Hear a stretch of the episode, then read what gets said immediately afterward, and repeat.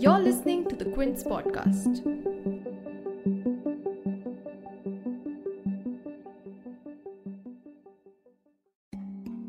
It's day 36 of the ongoing Russia-Ukraine war, and a lot has happened in just this past week. From Russia and Ukraine coming to the negotiation table in Istanbul to Russia announcing for the first time that it will be reducing military presence in Kyiv and surrounding regions, to Ukraine pitching the idea of declaring itself a neutral nation to end the war. While the peace talks have offered a glimmer of hope, there have been no breakthroughs yet. The two nations at war, however, have decided to resume peace talks from 1st April. Over the past month, we have seen how the severe sanctions slapped on Russia has affected not only its own economy, but the world. Price of crude oil and natural gas has been spiking almost daily, and we in India can also feel this impact. In the past 10 days, the price of petrol and diesel has increased 9 times in India. While India has supported calls for a ceasefire and a diplomatic solution, it has so far abstained from every vote for draft resolutions condemning Russia. This fence-sitting has also led to a growing unease on the diplomatic front for India, with Germany, Australia and the US critiquing India for its stance. What may have made matters worse is the two-day visit of Russian Foreign Minister Sergei Lavrov to New Delhi on 31st March. The agenda of this visit is not public yet, but it does put India in a tricky position, especially with the fellow QUAD countries. So in today's episode, we go to the recent developments in the ongoing war and what they signify. Joining me today to unpack this is our regular guest and a friend of the show, Professor Harsh V. Pant, the Director of Strategic Studies at the Observer Research Foundation. You're tuned in to The Big Story, the podcast where we dissect the headline-making news for you, and I'm your host, Himmat.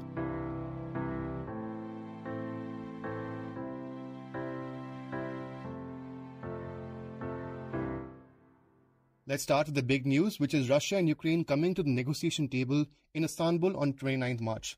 Ahead of the talks, Ukraine President Volodymyr Zelensky continued to insist on the quote-unquote sovereign and territorial integrity of his country, and that the effective guarantees to ensure the same are mandatory.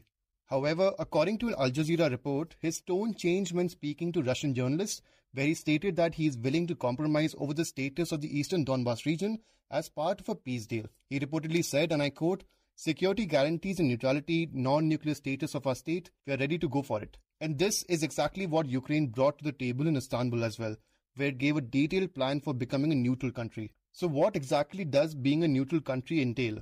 Well, as you may know, there are a few neutral countries like Switzerland and Sweden who have historically never participated in any wars. And that is the main component of being a neutral country. You can't engage in a war, you can't enter military alliances, nor send military aid to any country which is part of a war. You also can't provide your territory, neither land or sea, to harbor any armament of a belligerent. And this is not the first time Ukraine has become neutral. In fact, achieving a neutral status is part of Ukraine's constitution, and it was one until 2014 when Russia annexed Crimea. Now for Ukraine, neutrality would mean that it has to give up its desire to join NATO or any other military alliances as well.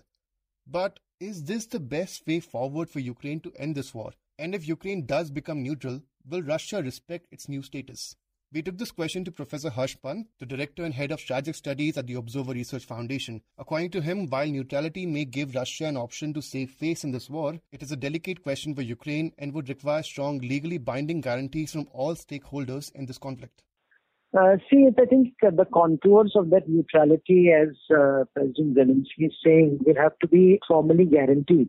So I don't think, I think there is a recognition in Ukraine that, neutrality in and of itself is not the solution to this problem. And while this will give Russia a means to, save Russia's, safe face and come to the diplomatic, conclusion to a certain degree. Mm. But from Ukrainian perspective, this would require more than just framing it in neutrality terms. It would also mean that all the stakeholders will have to guarantee that Ukraine will be will remain an independent and sovereign nation state. And I think they are saying this because they are not really sure of Russian commitments in the future. Mm-hmm. I think the challenge would be that from the perspective of Ukraine, that so long as Mr. Putin is in office, his desire to see the historical wrongs, what he perceives rectified, would mm-hmm. mean that any independent streak by Ukraine would be resisted. So I think for Ukraine, it's going to be a very delicate question of how far they can go with this idea of neutrality. But certainly, I think they are putting it out there in the front so that at least it can begin that conversation forward. But as you will see, they are also talking about this neutrality being guaranteed by the other stakeholders. Speaking of Russia's saving face, there are a few signs that it may be reconsidering its options in this war. As the peace talks commenced on 29 March, Russia also announced that it has decided to withdraw Russian forces from near Kyiv and Chernihiv to quote-unquote increase mutual trust at the peace talks. However, our listeners should note that the shelling in both these cities continued even after this statement. And the statement of reduction of Russian troops also needs to be taken with a grain of salt, according to a Guardian report. The report states that while some movement of troops from the north towards Belarus has been detected, this appears to be part of a normal operation of redeployment. More so, Zelensky in a statement on the same day also noted that, quote-unquote, Ukrainians are not naive people, and that after 34 days of invasion, the only thing they can trust is a concrete result. But this move to reduce troops around Kiev is also worrying, according to a British Ministry of Defence statement. The statement reads, and I quote, "It is highly likely that Russia will seek to divert combat power from the north to their offensive in the Donetsk and Luhansk regions in the east." End quote. According to Professor Pant, it is too early to state what this move exactly means, but that it is in Russia's interest to pull back the focus to Donetsk and Luhansk as originally planned to offer credible deliverables to Putin. Well, I think it suggests two things. One is that there is a need to regroup and there is a need to refocus their energies on some credible deliverables, and I think Donetsk and Luhansk are the areas where they would like now to focus. I think they've seen that expanding it to whole of Ukraine is not giving them any advantage, and they need to focus and they need to regroup and they need to get back to the basics. But it also, I think, is something a bit too early to say that they would reduce the air campaign or they would. I think Ukrainians have said that they don't believe what the Russians are saying. That they don't expect any lowering of the guard from Russia. They do not expect any reduction in bombing. They don't expect any reduction in violence. So I think this can also be something that is for public consumption. That look, we are willing to give peace a chance. We are willing to give diplomacy a chance, especially at a time when the negotiations have just started. And then let's see how far those negotiations go. I mean, unfortunately, negotiations have not gone anywhere. I think we have had a statement from the Russians themselves saying that they are not very hopeful about the negotiations. So I think that, it's a question of also shaping the public narrative, because the public narrative has gone against Russia. So my sense would be that I would not read too much into this statement at this juncture unless there's something dramatically over a sustained period. We see a reduction in air campaign. Over a sustained period, we see a decline in fatality, in violence. In hostilities. I think unless that happens, it would be perhaps my own sense would be to be overestimating what Russians are trying to convey. And Putin himself, according to US and EU officials, has been quote-unquote misinformed about the reality of the war and how the Russian army is performing in this war. The White House on 38 March in a statement said that, quote-unquote, "We believe that Putin is being misinformed by his advisors about how badly the Russian military is performing and how the Russian economy is being crippled by the sanctions because his senior advisors are too afraid to tell him the truth." End quote. The same assessment was also made by Sir Jeremy Fleming, the top boss of the British spy agency GCHQ.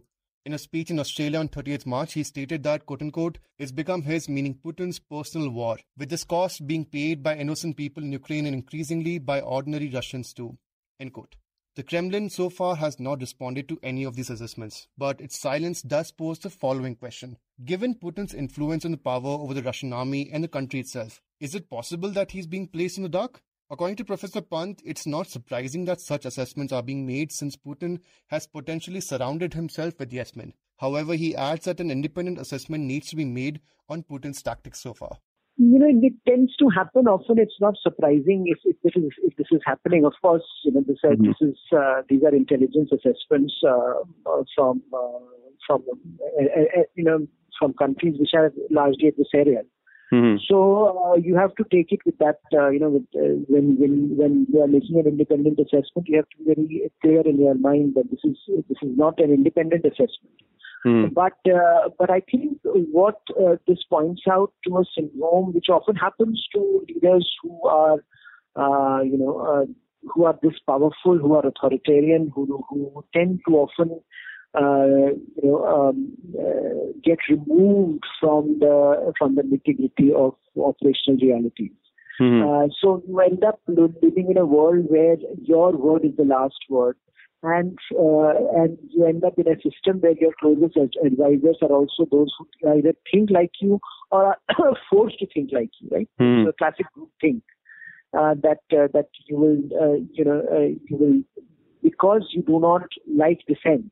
You surround yourself with people who are basically yes men who speak a language that you like, and therefore you have no independent way of assessing what perhaps maybe the ground realities. So I think if this is happening, Mr. Putin won't be the first leader of this kind, because this is quite prevalent. But certainly I think there is that, if you look at some of the intelligence in the public domain at the moment, which is not particularly influenced by a political agenda, there is enough intelligence to suggest that certain things have happened which cannot be denied. The Russian military has underperformed.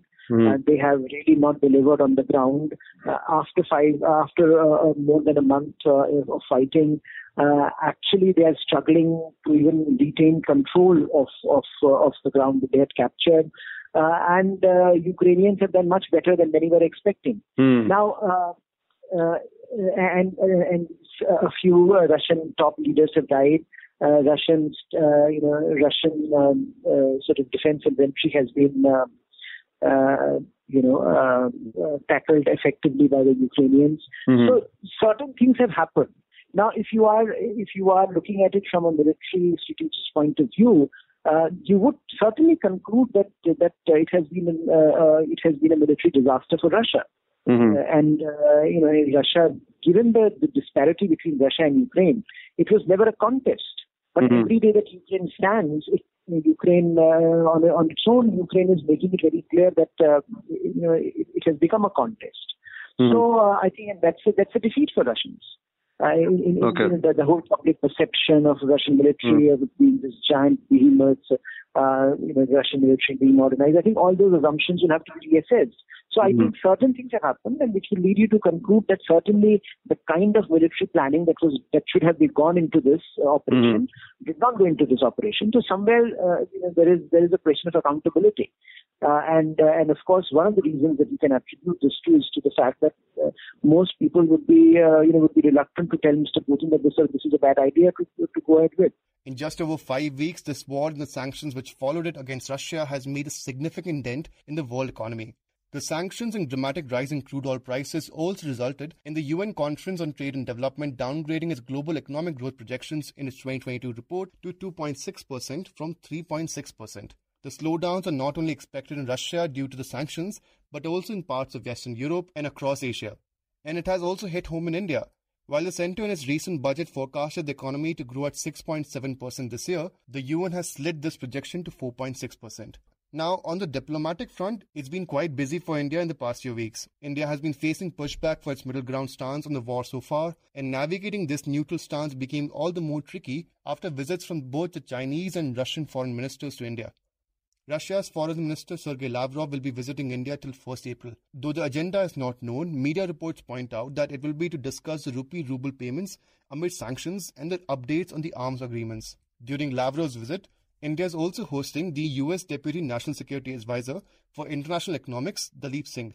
And Lavrov's visit to India has already invited criticism. Dalip Singh, during his visit, cautioned India against expecting Russia to come to the country's defense if China were to violate the LAC, since Moscow and Beijing are now in a quote-unquote no-limits partnership. Now, given this, should India change its stance given the escalating conflict and the pushback received from other countries? Is it in India's best interest to continue relations with Russia? Professor Pant weighs in. See, I think when you say most of the world has stepped away, I don't... I'm not so sure what kind of stepping away it is. I mean, most of the Europeans are still dealing with Russia. They are still buying oil from Russia. They are still, I mean, They have said that they are planning to reduce it over the next few months. But as of now, the purchase of oil, the purchase of gas continues. Mm-hmm. They are saying that, for example, Germany has said to its citizens that there is a possibility of shortage because the Russians want payments and we can't make those payments. They want payments in rubles. We only want to make payments in euros. So I think, the transactions are continuing for much of the world. Of course, they are being reduced. Of course, Europe has learned its lessons, or Europe is going to reduce its dependence. But as of now, they continue with it. So I don't think that Indians are particularly alone in that sense. Mm-hmm. What India is, of course, doing is also trying to find a way to make the payments for what it already purchased, what has already been purchased from Russia. So you have to work out a rupee-ruble arrangement, right? Because the traditional banking format is not working. Russians have offered an alternative to Swift to Russia. So I think India is really not that alone. And I think for India, and you do see a certain acceptance of that logic today, even when you hear statements, that from the Western capitals. Now, a lot of the Western leaders are also visiting India. You have German National Security Advisor visiting India. You have British Foreign Secretary in India. You have the U.S. Deputy MSA in India. So they are also in India, and I think all of them are telling India that eventually, it might be a good idea to reduce dependence, and India is listening. But the issue is that the kind of dependence that India has in particular, which is defense dependence. If Europeans are finding it so difficult to reduce oil and gas dependence on Russia, you can imagine a situation for India, which is defense. Defense dependence is not something that happens in a jiffy. It requires decades. So I don't think, and I think that's a point that India has made to its interlocutors, Western interlocutors, and there is a fair degree of acceptance of the logic of this arrangement. That India will certainly, India has certain problems. India has issues with its defense engagements with Russia, and that is not something that India is going to go ahead and do in a matter of days. Now, having said that, India has also evolved its position. India's position today, if you, for example, read the British Prime Minister and Indian Prime Minister talking, both of them in their joint statement said that Russia should follow UN Charter. Now, this is one of the strongest statements from India vis-a-vis Russia, that India is now framing its approach vis-a-vis Russia in normative terms, in terms that India recognizes are going to be very, very crucial when it comes to the Indo-Pacific. Whatever many in India might say that, what is happening in Europe has no bearing on Indo-Pacific. The fact is that the normative principles that India pushes in the Indo-Pacific, territorial integrity, sovereignty, rules-based order, they will be, you have to live up to them even in other theaters. And so you see that shift happening in Indian position, where India is now increasingly talking of sovereignty, territorial integrity, UN Charter, international law, and I think that is a shift in India's position vis-à-vis Russia. India will not publicly condemn Russia. India will not say that sanctions against Russia are needed. India will not isolate Russia, but I think India will certainly push on the question of on the framing of this issue. And that is, I think, a conversation that perhaps India will also have with Mr. Lavrov during his visit over the next few days. For more updates on this ongoing conflict, head over to the Quintz website. And if you're not already, subscribe to the Big Story podcast. If you liked listening to this episode, please subscribe to the Big Story for episodic updates. We're available on Apple, Google Podcasts, Spotify, JioSaavn, and most of the other popular podcast streaming platforms. For other podcasts, please log on to the Quintz website, and for any feedback, please shoot an email to podcast@thequintz.com.